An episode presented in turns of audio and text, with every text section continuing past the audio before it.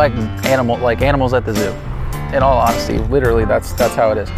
So we're on the other side of the cage and they say they do anything they want to do. They beat on the windows, all this stuff, like everything. And it literally is exact. They take pictures. They like they do all this stuff, and it, it's hard because that that is how people look at you as a baseball player sometimes, and it's tough, and that's something that you accept.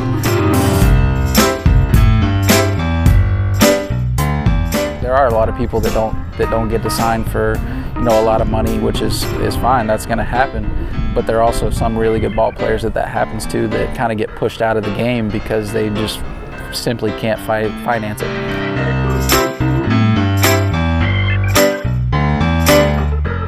regardless of the language barriers, you know, your your like structure of however you grew up, like whether you were born in a military family, you know, it, it doesn't matter because we're all in the same boat. Like it, it just it all kind of comes together. This is Beyond the Slash Line. I'm your host, Tim Hyman. This is episode number one of what we hope to be many. I created this podcast with the goal of giving minor league baseball players a chance to share their story. A slash line, if you're wondering, is comprised of three statistics a player's batting average, their on base percentage, and their slugging percentage.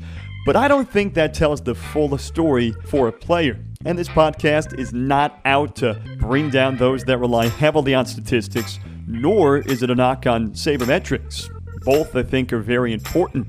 But what we're exploring with this podcast is the lives of these players outside of those statistics. I'm looking to get a better idea of what sort of life these players had before they joined the pro ranks and what life is like as a professional player, specifically in the minor leagues, where the pay is not good and the fame is nearly non existent. Our first guest is Jayce Boyd. He's an outfielder in the Mets organization. They drafted him in the sixth round in 2012 out of Florida State. Boyd has already overcome his fair share of hurdles in his pro career. Before the 2014 season, he underwent major surgery on his shoulder to correct thoracic outlet syndrome. We don't discuss that all that much, but what we do discuss is his upbringing growing up in Florida, his road to Florida State, and the struggles he faces as he climbs the ladder in minor league baseball. This is Beyond the Slash Line. Okay, so we'll start from the beginning and sort of the things that the people don't really know about you. You're raised in Florida, born and raised in Florida. Can you tell me a little bit about growing up in Florida, specifically from you know your parents, uh, siblings, uh, what sort of uh, what sort of family that you came from? Yeah, I grew up with uh, two older sisters, um, Megan and Crystal. Um, we grew up we the first house we actually had, um, it was pretty small. We uh, we all kind of slept in the same room, had a bunk bed, all that good stuff. Um, we lived there until I was six, I believe it was, and then we moved into the to the house we're in now, which wasn't too far from uh, from where we started, but uh, a little more space, which was good, uh, especially with uh, two teenage sisters. It got a little hairy there for a while.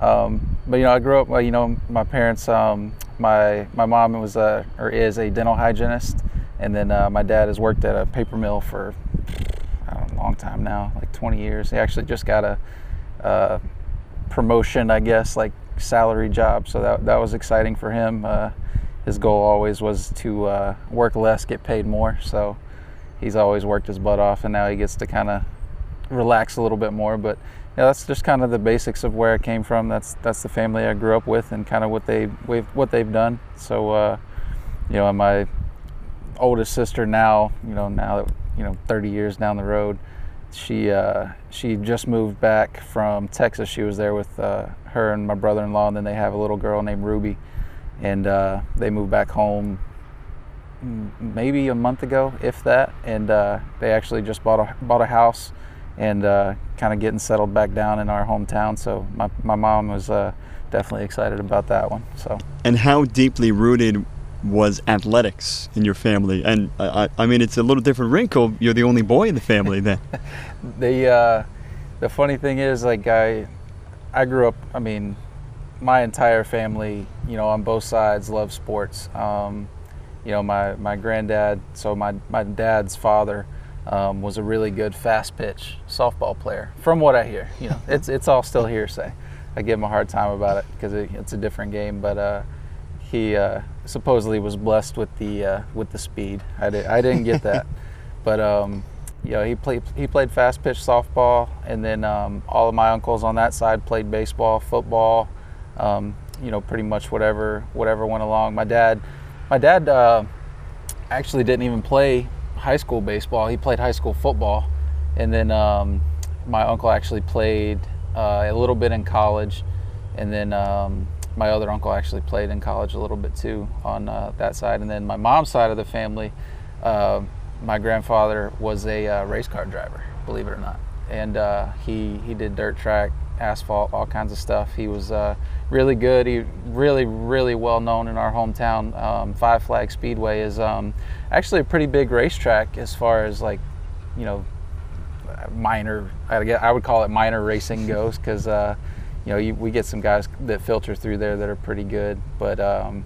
you know he, he was out there for a long time helped build some cars um, and then both of my uncles actually raced on that side too and played baseball all kinds of stuff. So we we were pretty diversified as far as sports go but it was definitely a sports related family. And then my uh, my mom was a very good softball player and both of my sisters were were very gifted athletically. And uh, my oldest sister was really good at gymnastics. Um, she did that till she was probably 15ish somewhere in that range. And then uh, my sister Megan played uh, fast or, or, played fast pitch softball obviously and then she did um, she did cheerleading as well um, but she was also very gifted athletically always I think she kind of missed her mark. I think she could have been a really good volleyball player because she was she. I mean, she's not super tall, but she she was very gifted and she's tall, athletic, can move, and uh, I don't. She just never pulled the trigger on it. I think they may have coincided with with seasons or something like that. But she was she was very gifted athletically, and so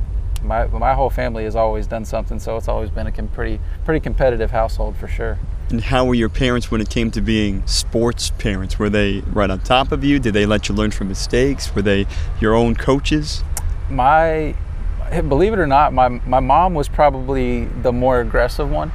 Um, you know, as far as like, you know, if you're going to do it, do it right. Mm-hmm. Obviously, yeah, but my dad was, um, you know, fairly laid back as a coach. He, he was our head coach in um, travel ball from, or, or even t-ball really. He was, he was coached he coached us for a long time, and then we had um, we had a really good team from when we were 12, 10, 11, 12 ish in those years, and he was the manager, and you know that, that he he was very laid back, kind of let us do you know what we wanted to do as players and kind of learn and, and grow like that, but you know he was also he was very strict on you know playing the game the right way as far as you know your effort levels you know, making sure that you were, you know, doing what you were supposed to do on and off the field. And, and he was more so, you know, just be a good person more so than, you know, the actual sports aspect of it. Yeah, we, we you know, we learned some stuff about baseball, which was awesome, but, you know, more so about being, you know, a person in general. Was that almost the message where I, I, feel like some sports parents now can be always trying to groom their child to go pro. Like if you're going to do something, do it great so that you can, you know, get to college and go pro from there. But it sounds like your dad's message was really, you know, you can use these lessons from sports in real life. Does that make sense? Yeah, yeah. He, you know, he he definitely taught us in that way. But you know, I I knew when I whenever I realized that you could play baseball and it could be your job that's what I wanted to do. Like ever since I was, you know, five, six, seven years old, I knew I wanted to play baseball. I knew I, you know, had the capabilities. I knew I was good at it, and that was my passion. You know, a lot of, a lot of people have, you know, different callings and different things that they do. Um, but you know, I, like I, I knew from early on that that's what I I wanted to pursue, and they were always supportive. Everybody in my entire family has always been super supportive, and you know, and it's it's crazy because there's never any pressure. Like it's never like you know, especially when I was in high school or anything. Like you know, do you think you're going to go to college? Do you think you want to keep playing? Do you think you want to go try to play professional? It, it was just always assumed like that I was just going to keep playing, and you know, as long as I wanted to do it, they were going to support it, and that's how my entire family's been, and it's been a, a pretty awesome process up to this point. And I think in a lot of situations there are like there are two types, not maybe not two types of pressure, but there's pressure that maybe players put on themselves to excel, but also with everything riding on them when it comes to you know their their family that has followed their entire career. Do you ever feel those expectations where it's not just your, your own personal goals, but also the goals of what everyone hopes for you down the road? For sure, and, and it I wouldn't even necessarily call, like I wouldn't call it pressure per se, but there's always that you know that feel or it, it burden's the wrong word to mm-hmm. use by a long shot, but you know you always think like okay, you know I'm out here playing the game. I love playing baseball, but at the same time I'm out there playing because you know baseball in general is, is a way for my entire family really to get together in one place and hang out you know for an extended period of time and you know it, it's always been that way from you know when i was playing travel ball on up through high school is you know that it wasn't the only time but that was a lot of the time we spent together as a family you know in, in extended families as well like grandparents uncles aunts you know cousins everybody. And uh, you know that's that's kind of what makes you know playing this game so awesome is that they can all come watch you play. Like I can't go watch my dad work mm-hmm. really. I can't go watch my grandfather do it I mean I can go play golf with him now which is awesome um, I, I can't just go watch my mom you know clean teeth and and you know actually just sit there and enjoy it it's like you know they get to come and enjoy watching what I do as my profession and it just so happens to be a game at the same time. It, it, it's pretty cool. Are you still the linchpin in that? Let's say, for example, you, are not playing anymore. Is that do you have a is there a, something out there that they could still oh, rally around and stay connected with? No, yeah. I mean, uh, we're close as a family, and that's where I am amazingly blessed. Is that our entire family is super close. Um, you know, most most families are like, you know, you got your mom, your dad, your brothers, your sisters you might have you know your grandparents around and they probably live hours and hours away i 90% of my family lives within a 15 minute drive of each other. And uh, you know it's been that way ever since i was little. My, my mom's parents actually moved to alabama for a little while um, but even that was only like two and a half maybe three hours away max. And uh, you know being around everybody and, and my little cousins now and uh, my cousin Trace just started um, his first year of college, and then my other cousin Jackson is is a really good ball player. He's uh, 12, maybe 13 years old. Um, but yeah, even you know, without sports, everybody stays connected, and it's it's all you know, just based around our family more so than anything. And you go four sports in high school. You wind up going to Florida State. Was that a tough decision? Were, were there a, a couple of colleges in the mix? In all honesty, that was probably one of the easiest decisions I have made ever. Um, it was kind of a funny story. I went over for a hitting camp with one of my buddies, uh, Kevin, and uh, you know we're we're taking BP on the field over there, and it was the first time I'd ever really been to the school. Um, and even growing up, I was never a huge Florida State fan. Like I liked them, and I, I liked Florida for a while. Like I, I liked Miami, I liked Alabama. Like I just kind of went back and forth here and there, just depending on who was who was good at the time. um, but I went over there for for my hitting clinic thing, whatever you want to call it, and uh, I took my couple rounds of BP. And Mike Martin calls me over. He was sitting right outside the cage. He calls me over, introduces himself, all this stuff. It's like, how I want. He's, like asking me if my family's here. I'm like, yeah, they're here. Like they're gonna come pick me up and all this stuff. He's like, well, when they get here, have them come down. I want to meet them. All this stuff. So, I'm in my in my mind. I'm like, okay, like he's just being nice, like whatever. And my buddy Kevin goes, I have never seen him do that before, and I've been coming to camp since I was like eight. I'm like, I don't know what just happened, but we'll we'll go with it. So needless to say, he, he meets everybody and we talk. And then, so I didn't tell him I was going to come back um, to a hitting camp that they had the following uh, winter. And I went down there, and the moment I got there, they called me and my family in the office and offered me a scholarship right there on the spot. And I was like, uh, okay, I'll let you know pretty soon. and I called him a month later and I was like, hey, I'm coming to Florida State. So mark it down. So I, I committed my sophomore year of high school. So there was not really any recruiting process. I didn't have to go to a bunch of different colleges, and I just got to enjoy being in high school. And it was it was a blessing in disguise because you know that can definitely get pretty hairy for for a lot of players because I, I can't imagine trying to pick between major universities to go play at.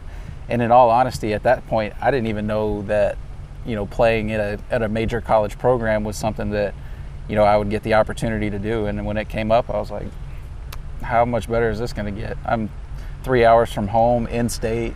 You know, my parents can come watch almost every weekend, and they did. And my grandparents, everybody can all, you know, like I said before, everybody can just kind of coagulate into one place and, and enjoy, you know, spending time together. And that's that's ultimately what made the decision. And so the distance, because clearly you're on campus, you're not commuting from your home. The distance was then easy to take. I'm guessing first time really away from your parents and family for an extended period. Oh yeah, it, it wasn't bad at all. My um, my uncle actually lived there, um, still lives there now. My um, dad's brother Cliff, and so I still had family, mm-hmm. and uh, you know they they were over all the time once baseball season started. So it, it, was almost like you know I was away from home doing my own thing, but I still saw them all the time.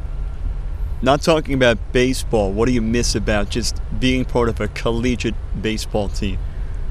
Uh, college is it's just like if you don't experience it, it's it's kind of hard to explain for other other people. But you know, and in, in, baseball in general, I, I know you said not baseball related, but that's almost your second family. So, you know, all of those guys now and just watching everybody kind of grow up and, and kind of do their own thing after college.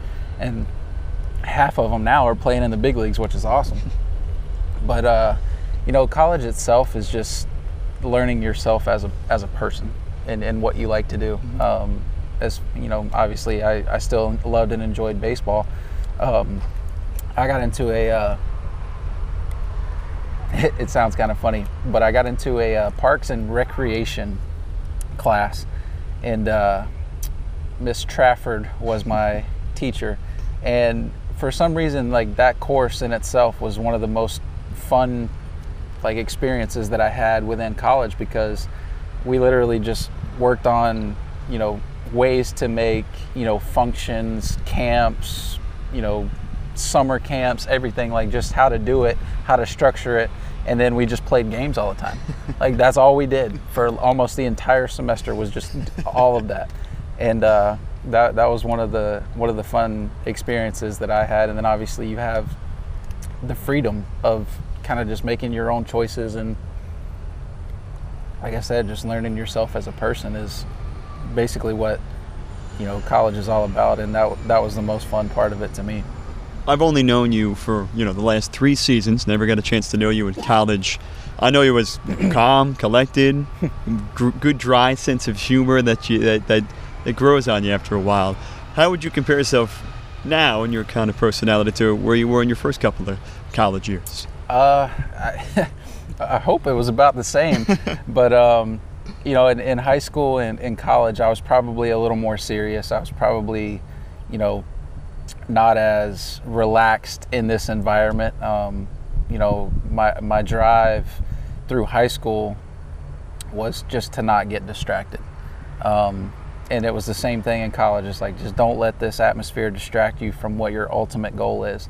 And then, um, you know, once I got drafted, um, all of that kind of like that burden just kind of went away. I was like, all right, and then now I can relax. You know, I not that I made it, not I'm I'm not in the big leagues by any means, but at least now I'm on that track. Like I'm in that niche where you know before you're you're not in pro ball because you're you're in college you, or you're in high school. You're doing whatever, and uh, you know that's that was probably more my mentality is just not not lose track of what the ultimate goal is, and not that I've lost track now, but like I said, I can at least relax because now I'm in the loop, basically is how it feels.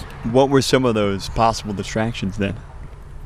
Any distraction that anybody has in high school, obviously, I mean, you have so many friends doing so many different things. You could get, you know, lost in, you know, what they're doing and, and not really putting in the time and the effort that's necessary to make, you know, your ultimate dreams come true.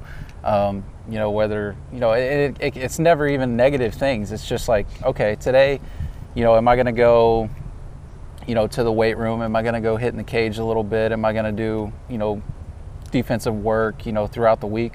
Or am I going to go, you know, hang out at the beach for the weekend? Or am I going to go home for the weekend? Am I, it, it's just little distractions here and there that can, you know, make or break you because at this level it's so close. Like if you go watch a, a minor league, a, double A or a triple A game, yeah, you're going to have some guys on the field that are freaks. Like you're you're going to notice that immediately.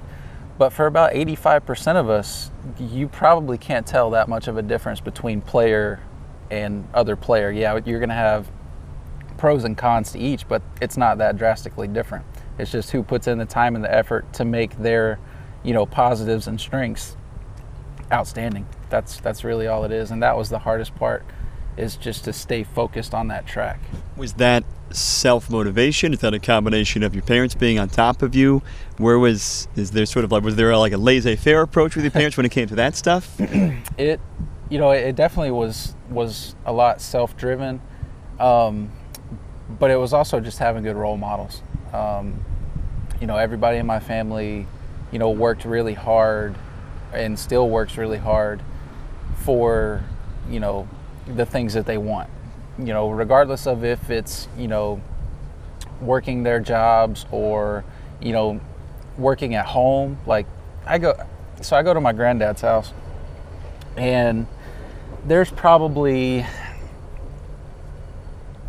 a, a handful of times that I've ever been to that man's house unexpectedly, like not telling him that I'm coming, that he's been sitting inside doing nothing. He is always outside doing something, mm-hmm. like just, it, it may not even be productive, but at least he's out there and he's moving something around or whatever. So there's always been like that internal drive of like, yeah, you can have your time to relax, but when it comes to your job and it comes to what you're you're doing to try to provide for, you know, yourself and you know your future family, your family you may already have, like whatever that the case may be, when it comes to your job, you just work your butt off at it, and that's that's pretty much how everybody in my family is, and it, it's it, it's all like, yeah, it's self it's self motivation, but my role models are crazy, to be honest. They're they're pretty impressive people. And how much did that come into play? You, you spent three seasons at Florida State sixth round pick by the Mets in 2012. Did, how much of your your decision making was influenced by your family when it came to signing the deal with the Mets to go to the pro ranks? I, I mean, that that was also um, the moment. Like, I'm sitting in the stands. So we're at Florida State. We just got done practicing, and I'm sitting in the stands. I got my my sister, my mom, and dad, and uh, my mom's parents there and I'm sitting here and I'm we're, we're watching it on the phone, like just waiting on it, waiting on it. I got a couple phone calls in the fourth round, the fifth round, and then the sixth round rolled around, and I'm like, because in high school, I had the opportunity to go like second, third, maybe fourth round in this in those those areas. Um, at, at that point, I just wanted too much money that they weren't willing to give me. So I got to college and spent my three years there. Excuse me and uh, I thought the process was going to happen again. I'm like, God, like I did. I thought everything was perfect. I thought everything was going to work out. I start sliding down the board a little bit, sliding. I'm like, come on, don't do this again. So they called me and they're like, hey, will you sign? And I said, yes. And they said, okay. And I walk over. They said my name on the phone. Family went nuts, and there was there was never any question. Like as soon as my name was called, that I wasn't going to sign because that, like I said, that's always been my goal. And you can always go back to school. You you can always do that, but you can't miss your window mm-hmm. in baseball. You just can't. So there's no negotiations. They just that was they it. gave a slot and they said that was the it. choice is yours. Yep, that was it. And how much interaction did you, had you had with the Mets prior to draft day? Uh, not a ton. Uh, actually knew one of their uh, scouting department guys. His name's Max Siebert. Um, he actually went to the high school I went to. He grew up with uh, my family and stuff, and we've known each other for a long time, and he was actually the one that called me. But other than that, I never had any, you know, big interactions with their scouting department or anything of that nature, like private workouts or anything. And who who called you from the Mets? Mac. It was it was him. Yep. And phone call was how long? Two minutes. Is it that. is It's- it is it amazing that a two minute phone call can just like you think Change about what happens if that phone call goes another way? Right. It, it's it is nuts, and uh, you know, it, it was short to the point. This is what you got. This is what we got. Yes or no? I said yes. And they, like I said, the rest has been, you know, up to this point, the process has been pretty crazy. It's it's amazing all the places you get to go and all the things you get to do as a baseball player. It's it's a grind and it's it's tough, like in season, but all the places and the things you get to see is you can't beat it. Did you? I mean, the way you you sort of articulated your thought process with your career, it seemed as if that was just you know another thing on your list. Some guys are surprised when they get drafted and almost overwhelmed by the fact that they can go from the college ranks to the pro ranks. But the gist I'm getting is that you almost felt like, all right, I, I know I was one of the top high school guys out there, and this was just, you know, I put my time in. Uh, this was almost like the next step. Yeah, and you know it, it it's always exciting to hear your name called, but like you said, like it, it was just kind of like this is just another one of the stepping stones. Like you know it, it it's awesome in in the process, but just another one of those you know notches in your belt. Goodness gracious. The uh, the one of the like moments where I had like a step back moment is the first time I get to Las Vegas and I'm walking through the casinos, like just checking everything out. This is 2015. Yeah. I get to this room, and it is nothing but TVs filled across this huge wall, and all it's got every sports game. And at this point, it's during the College World Series, and I walk in, and I'm like, at one point, I was covering half of these televisions. at, at one point, I, I was playing, mm-hmm. obviously, but at one point, I was covering all of these televisions, and everywhere I went, that's all I saw College World Series, College World Series, College World Series. And I'm like, this is nuts. Like, I did that twice, and I'm just now getting like the feel and the gist of what I actually did.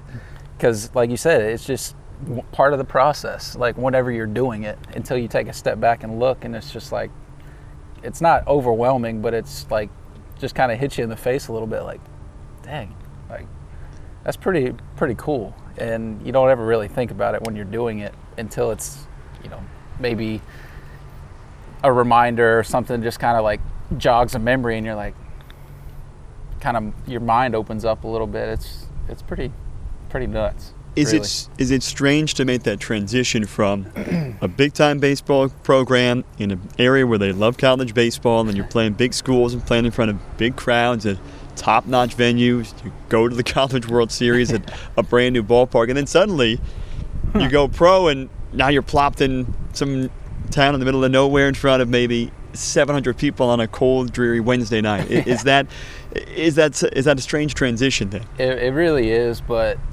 it it's more fun because everybody's in the same boat.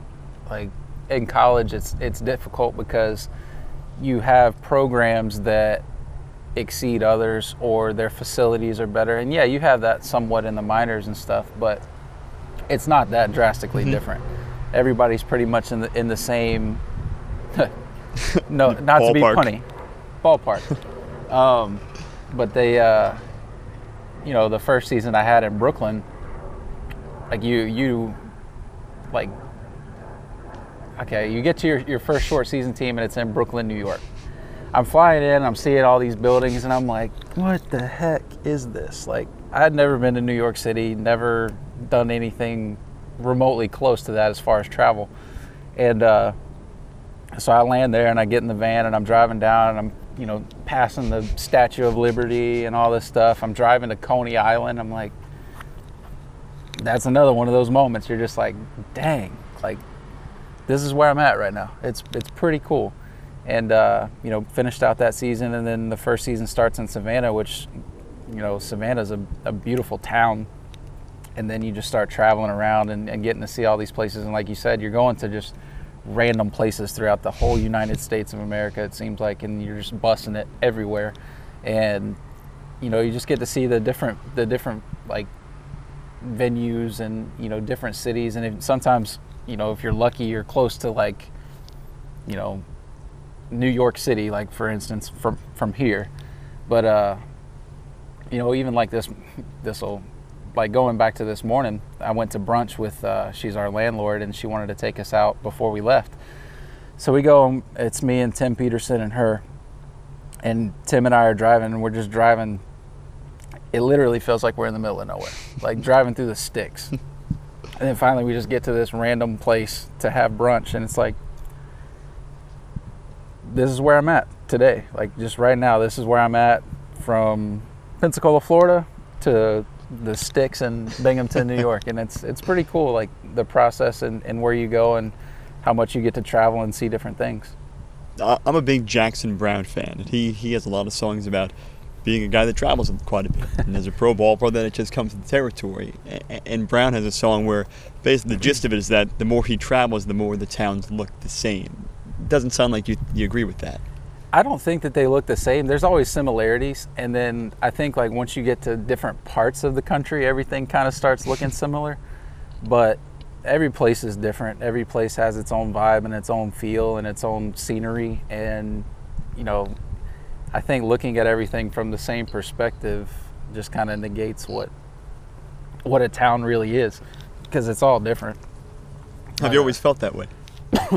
yeah, I mean, I, did, I didn't travel a ton whenever I was little. We um, pretty much stayed, you know, not in Florida, but we would go to like Florida, Georgia, Alabama, Mississippi. You know, I think the furthest we went for a while was maybe Texas, and then we went to Kansas one time. But everything was pretty much in the southeast. Um, and everything from Orlando, right before maybe Tennessee, it all kind of looks very similar. And then once you go towards like Louisiana and Mississippi, you start getting the swamps and stuff. But other than that, it's all pretty similar. Um, and then once you get to like Tennessee, you start getting a little bit more of the mountain ranges and stuff like that. And you know, as you get up up further here, it, it's like you get you drive through a city, and then it seems like it's just nothing for I don't know how many miles, and it's just pretty to look at. It's just all green mountains with trees and you know it was like so I, am going i'm flying from las vegas. I want to say we were going to like salt lake maybe or something like that. Um, and when you take off from las vegas you can see like the I, I, I call it a valley. I don't know what they call it but it looks like just like a little valley. You see all the like skyscrapers all the stuff. Once you get out of that valley it is literally nothing. As far as your eyes can see, out of a plane, not just driving along the road, out of a plane, you can't see anything but mountain and dirt. That is it. so I, I, take a couple pictures on my phone and I landed and I, you know, I text everybody. I text everybody that I said, how in the heck did people make it across this in a wagon with horses? Are you kidding me? It, how is that possible? Like you can't see anything for miles and miles and miles, and it's nothing but dirt and mountain. No water, no trees, no nothing. That's it. It, it was crazy. And then, you know, obviously you get over here and it's, it's a, you know, a different animal in the wintertime, but you just get different feels from everywhere you're at. And it's, it's, you definitely can't say that every town is the same, I don't think. Some are similar, but definitely not the same. Does it make you more worldly, where you can have almost an appreciation for from people from not only like different walks of life, but also just simply different areas of the country. Yeah, and you know, you just have a different perspective. I think from a lot of people who, you know, don't get the opportunity to travel that much, or they're in the same town, or they're in the same city, you know, pretty much their entire lives. Like, like my dad and my mom have lived in Pensacola forever, and they I don't think they've done very much traveling, but you know, at this point, you got to do it. Mm-hmm. Like you just have to go see some different stuff. You just have to, and uh, it, it's cool because you get like a feel of of where you want to end up. Like most people, they don't. you don't know what you don't know. Mm-hmm. Like that. That's simple as that. So if if you at least get to experience everything and see a lot of different places, then you can actually find out where you want to end up, where you know you want to spend the last 50 years of your, of your life if you're lucky and all that good stuff. So it's it's definitely a perspective changer. One thing I'm always struck by uh, in pro ball, it always hits me on the bus when you look around. So here's a manager from Puerto Rico, hitting coach from the Dominican, pitching coach from Arkansas, trainer from Washington, strength coach from Minnesota, yep. guys spread out from all over the country. Th- does that hit you from time to time just to realize, like, in what other situation would I be put together with a group like this? yeah, that, that mesh is pretty crazy. And what, what's even more interesting is that, you know, regardless of the language barriers, you know, your, your like structure of however you grew up, like whether you were born in a military family, you know, it, it doesn't matter because we're all in the same boat. Like it, it just, it all kind of comes together. But uh, it is pretty interesting to look at it from that perspective as far as like how far people go and we all end up in the same place. And so you, it's, I never really pictured this, but it just, minor league baseball is almost like an equalizer then. Yeah. I, I would say that there, you know, there's not many places that yeah, okay. You, if you go into you know a business and you're trying to work and move your way up the ladder, yeah, it's it's fairly similar, but you get to pick. Like, you get to pick where you want to go try to work. Mm-hmm. We don't get to pick. Like they say, this is where you're going, and you know you try to make the best of it. And uh, you know, yeah, I'm sure some some jobs do the same thing, obviously, but within the majority of them, at least you know where you're starting and where you're trying to end up. At least, and and here it's like, you know, you got 30 teams, and you know, hopefully one of them picks you, and if they do, you're at their expense basically until you know, and even when you make it to the big leagues, you're still at their expense, but at least it's a little more more structured, and it's not as you know whimsical as you know going from you know high A, low A, back to double A to triple A all that good stuff. So, yeah, it's it's it's definitely an equalizer for sure. Is there any comfort level in knowing that? Where in, in certain jobs, if you do something that might not be you know ethically correct, you can get by. But in mm-hmm. baseball, you know, of course, outside of PEDs and, and all that, all that side mm-hmm. stuff, basically, if you play, generally you advance. Is there some sort of comfort in that? For sure, and you know, it's all it's all about how well you can perform on the field, obviously, but they, they look at it from a bunch of different perspectives and what you bring to the table to make their organization better. I, I you know, firmly believe that regardless of how good you are at the game of baseball, if you can help their organization, they're going to keep you around. And because there's there's not you know a whole lot of people that can do that if they're not good at baseball. it, it's pretty interesting.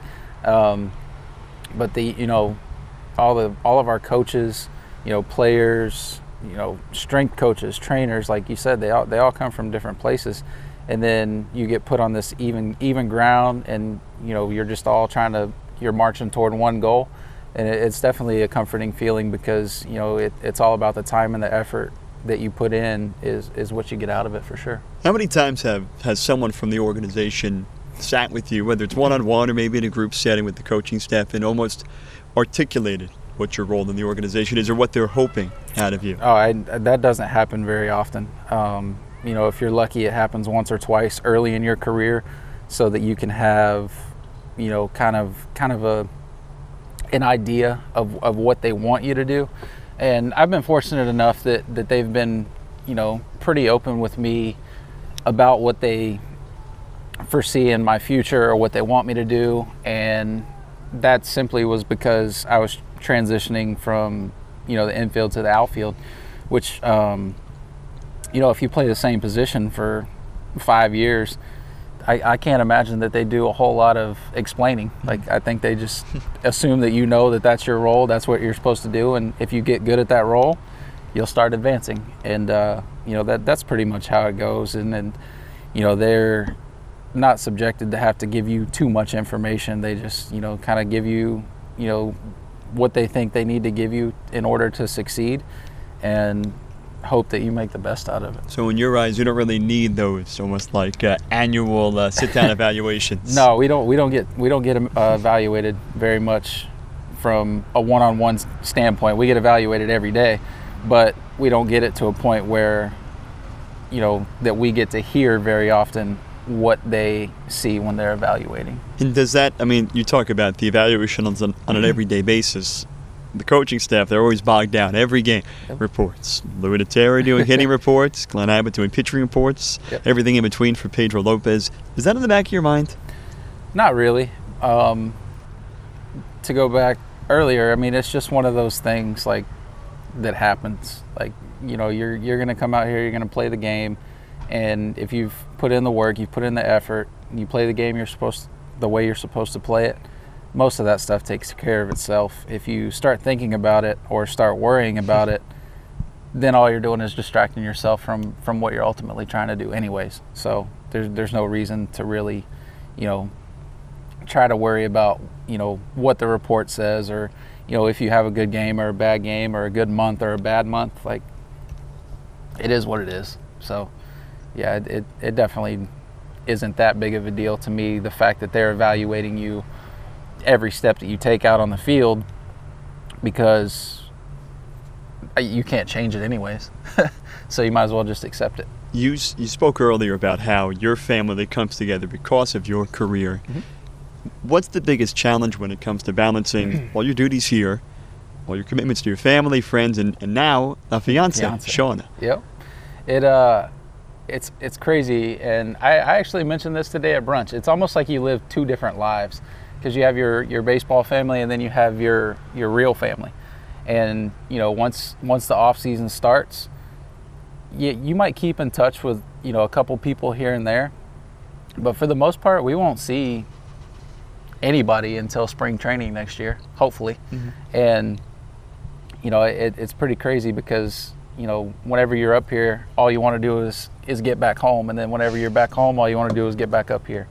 It, it's crazy how it works, but um, you know, it, it's not difficult to balance because, or at least for me, I can't speak for everybody else, but at least for me because I do have a really good support system. You know, I, you know, my, my mom, my dad, my grandparents, fiance, you know, even her parents are, are really, really supportive in what I do.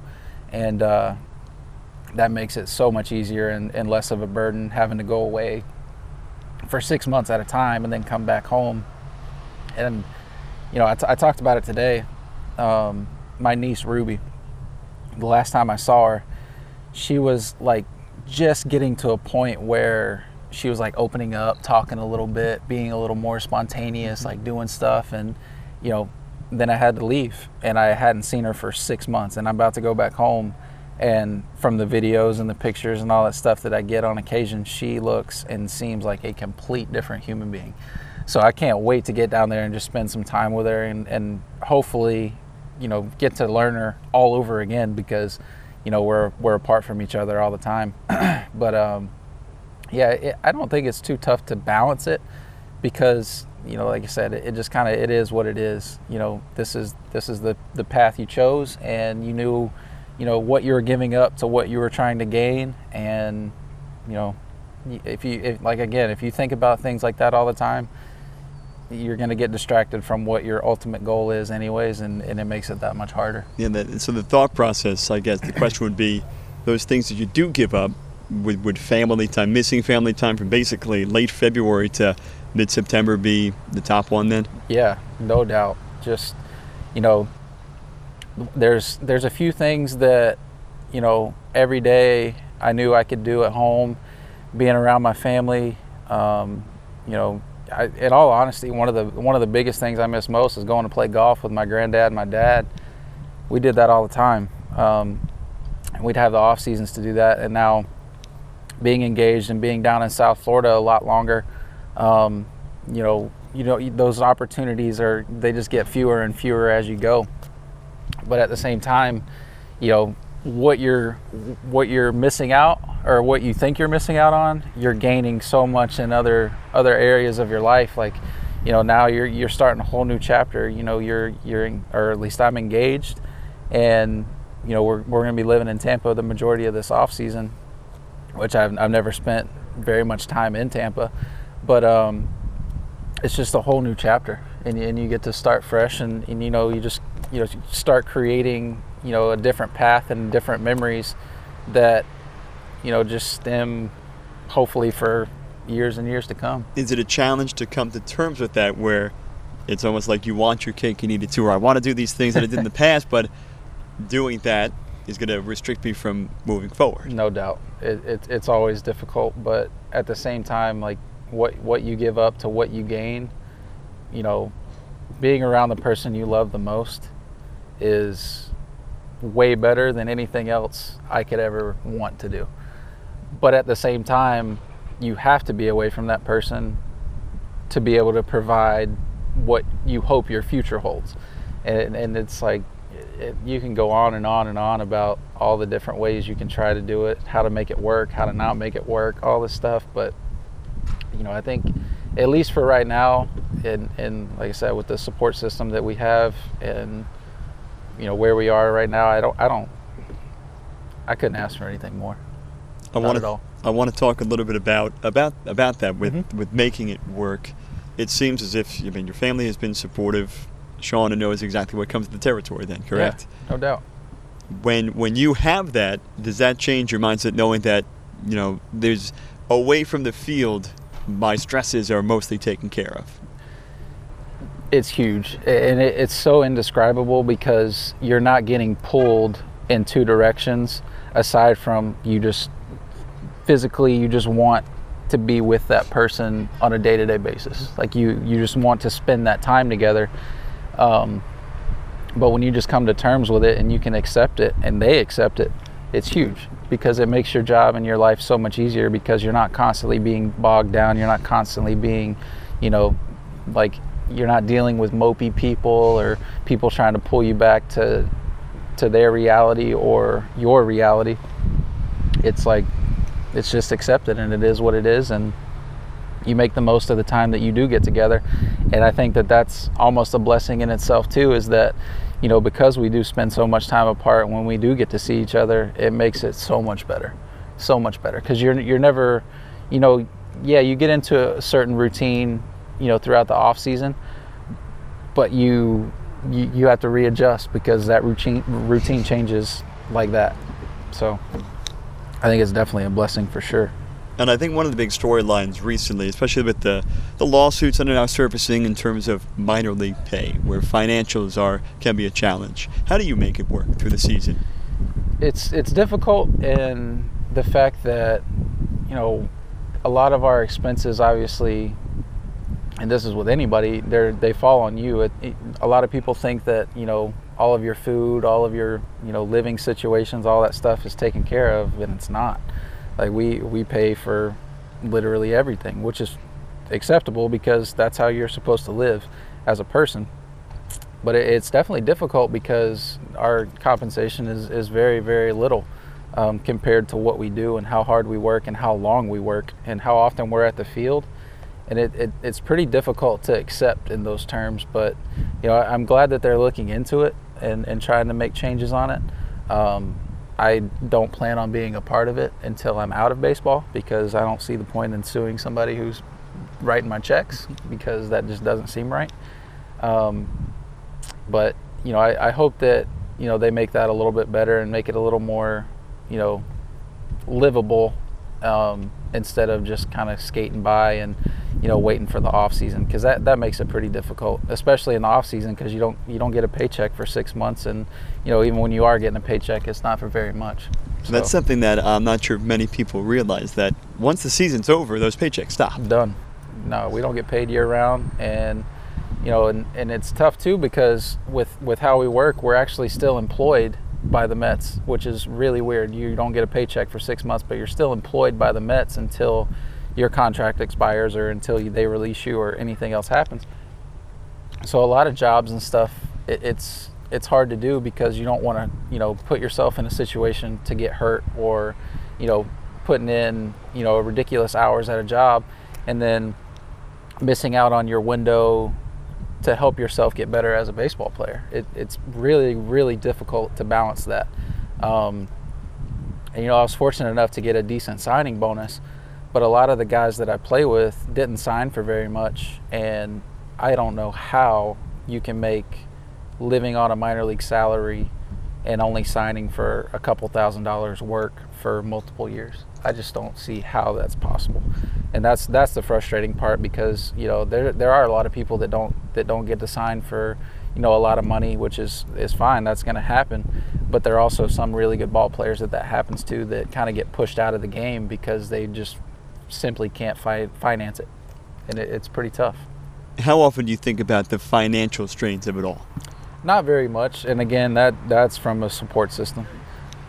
Um, because our my support system that I have, if I needed anything, like drastically needed anything, they'd be there in a heartbeat. Mm-hmm. You know, regardless of where it came from. Um, and that that's a huge comfort that I have. But that's also something that I don't I don't rely on that, but it's it's something that, that I know is always there, and that's that's another another thing that I am completely you know blown away by is the fact that I have that support system from all levels. You know, uh, financially, emotionally, like it, it, just the list goes on and on, and, and it's it's awesome to have that comfort, and it makes playing this this game so much easier. How much do you think about providing for a family down the road? A lot, especially now. Um, you know, and, and even before I thought about it often, but you know, with recently being engaged, and then you start thinking about, you know, what the future, what you hope a future holds. Um, you know, starting a family, doing things like that. It, it's hard because you know one, once you once you get out of your first seven years of your your contract, or if you know you you're fortunate enough to get picked up by another team or traded or anything, you can start negotiating and get paid a little bit more but the base salary is what I'm talking about. That's that's so difficult because if you if you stay with the same organization for seven years, and you're and you're basically getting paid the same very very minimal increases each year, that's pretty tough. So you know, hopefully, you know, down the road, you get to a free agency point and somebody you know gives you an opportunity that you know helps you and your family out, especially you know down the road. I've seen these articles that are, are written about these these lawsuits and this push now to increase uh, minor league salaries, and a lot of responses from fans are along the same lines, where it says, "Hey, uh, they're all chasing a dream. They all signed up for this. They can do they can do other things." What's your response to that? I I somewhat agree with it, but at the same time, I I, I don't know. It just doesn't seem fair because like I said, you, you have a lot of guys who have this passion, they have the ability, they have everything, you know, lined up for them to be a, a successful big league player, and they just simply can't finance it. Like that, that doesn't seem fair to mm-hmm. me because you should be able to play this game, and yeah, the harder you work, the more money you should you should be able to make. But we, you know, as, as players, it's not like yeah, you can go out and you can do, you can play really well for a couple years, but if there's not a spot in the big leagues, you're not getting there. It's simple as that. You can play as well as you want to play, but if there's guys ahead of you that have been doing it for a long time, you just simply don't have that opportunity unless you're fortunate enough to get into another organization or something else like that happens. And for for us not to get, you know, compensated up to that point where you know, it, at least seems fair, right? It just doesn't seem fair right now to me at all, and, and it's difficult. And even when we get to the off season, we can't we can't go and collect food stamps. We're not allowed to. Like we can't we we're not even allowed to apply for it. We can't do anything. We can't have anything like that, which I think is crazy, because we literally go without getting a paycheck for six months, and we're, we're not allowed to get any financial help from the government. Now, in corresponding fashion, do you have health benefits the entire season? We For do. the entire year, I should say. And, and that's one of the best things by far about, you know, how little we get paid.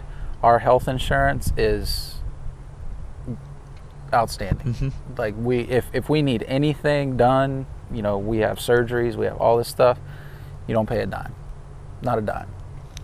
Which is huge. And and it's something that, you know, I've, I've spoke about this to some other people too is something that I don't even realize because I've always been, you know, at least, yeah, okay, when you're young, you go to the doctor, your parents take care of it. Got to high school, same deal. You get to college, and they start taking care of it. Like if you have any issues, any problems, you get to pro ball, they start taking care of it. I don't know what I'm going to do. Whenever I have to start taking care of it, I'm not going to know how to do it, what to do it, or how to do any of this whole process. But um, you know that that's something that you know it's not overlooked by any means and I think that's that's one of the, the, the biggest benefits of being an athlete is is the health benefits and, and all of that. But still, in in what we get compensated for for what we're actually doing, I still think it, it's pretty low. What sort of change would you make to the the concept of pro ball? I don't know that I'd make too many changes. I I don't know because it's been working this far or this long for for you know a reason. It, it's all pretty good, and uh, you know there it. You can look at baseball from so many different perspectives. You can look at it from a negative or positive, like indifferent, like whatever whatever you want to say. But if you're if you're looking at it from a negative perspective, why are you doing it anyways? How far would it go, even if it was just an organization took the step of saying, you know, across the board for our organization, we're going to bump up salaries 20%. What would that mean to somebody in your position? I mean, if they were allowed to do that and they had the capability as an organization to do it, that that would benefit us huge. I mean, you can't it sounds bad, but you can never have too much money. Like you can never be paid enough for what you think you're doing as far as work. And you know, like I, like I said, as hard as we work and what we do, trying to make our goal a reality, you know, all the help along the way, regardless of where it comes from, is huge. Like it, it goes leaps and bounds above. Like okay, our landlord, for instance, we've we've been living in the same house for three years now.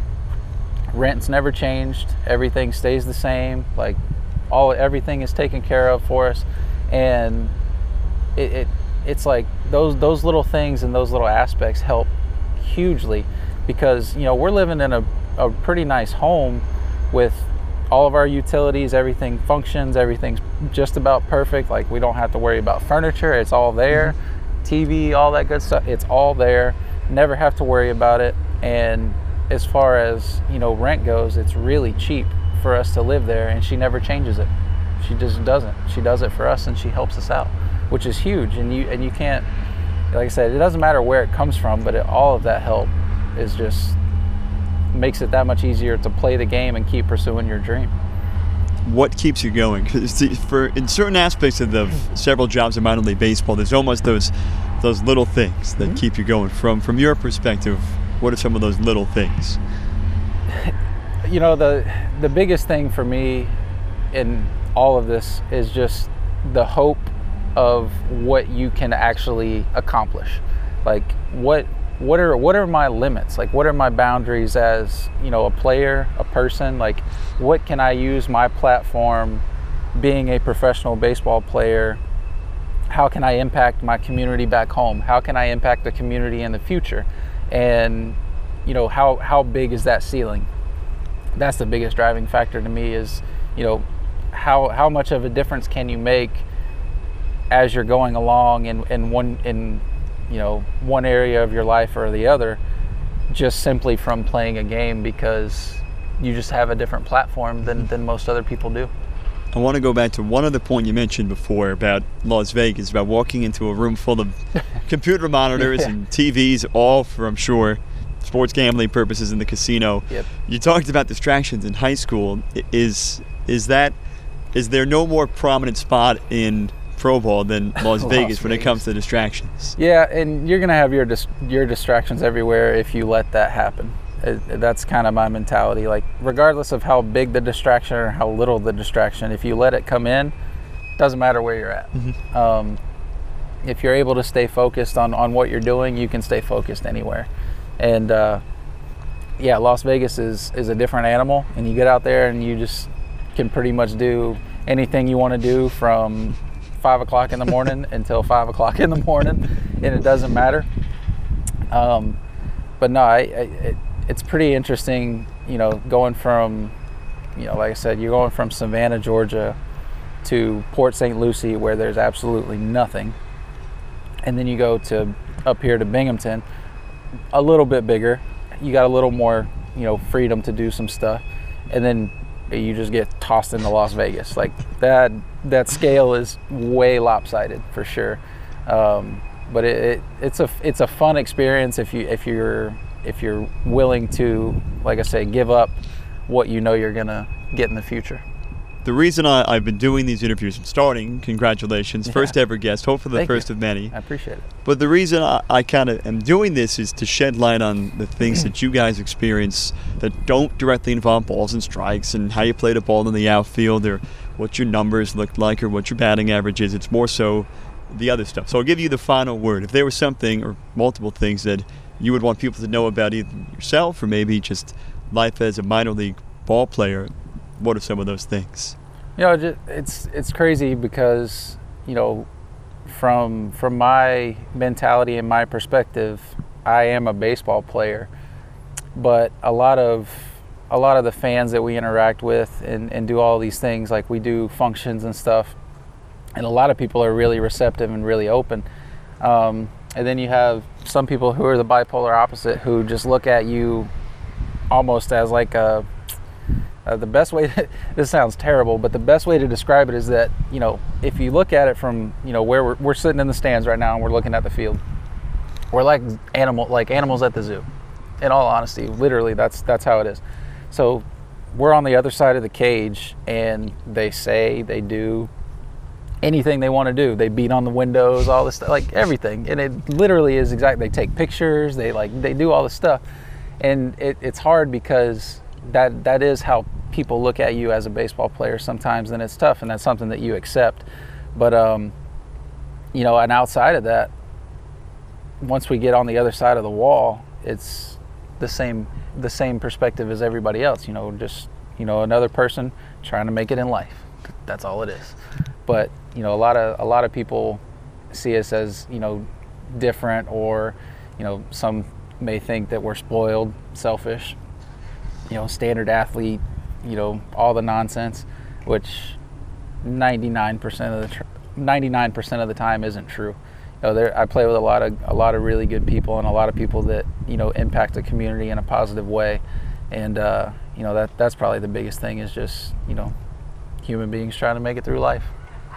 I will follow up with one question for for those for the kids that generally idolize you guys. Does that totally outweigh all the other stuff?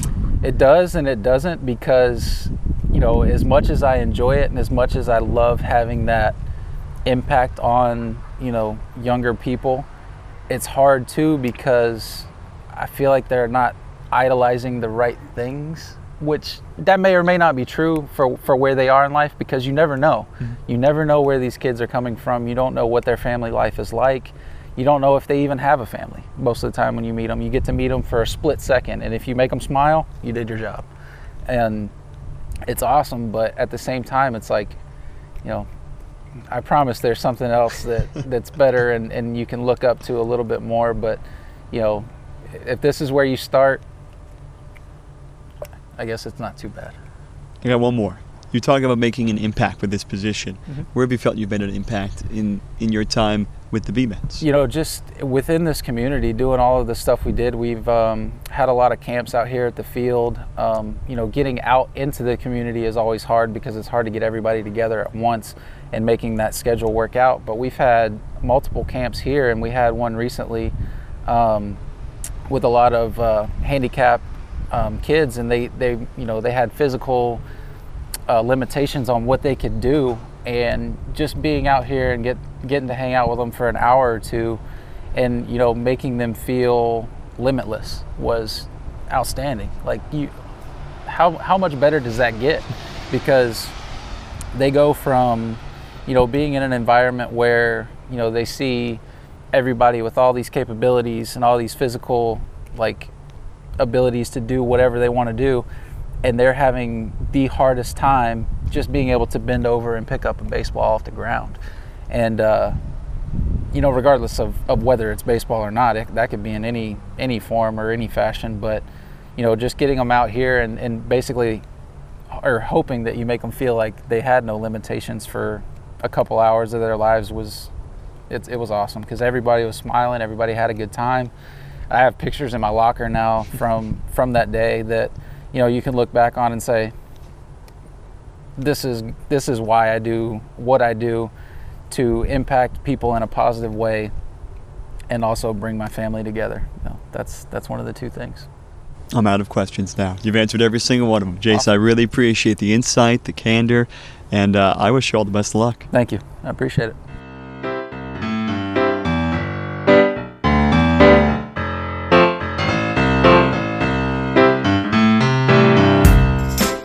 Our gratitude to Jayce Boyd for taking the time to share his story. Beyond the Slash Line is produced and hosted by me, Tim Heiman. Our graphics were created by the very talented Mike Passanisi. Music for this podcast comes from Bensound. If you're looking for royalty free music, visit bensound.com. He has a full collection to pick from. Follow me on Twitter at Tim Heiman. That's H E I M A N. And you can follow the podcast on Twitter at Beyond the SL. As we produce more episodes, they will be made available on my website, www.timheiman.com. Thanks for listening.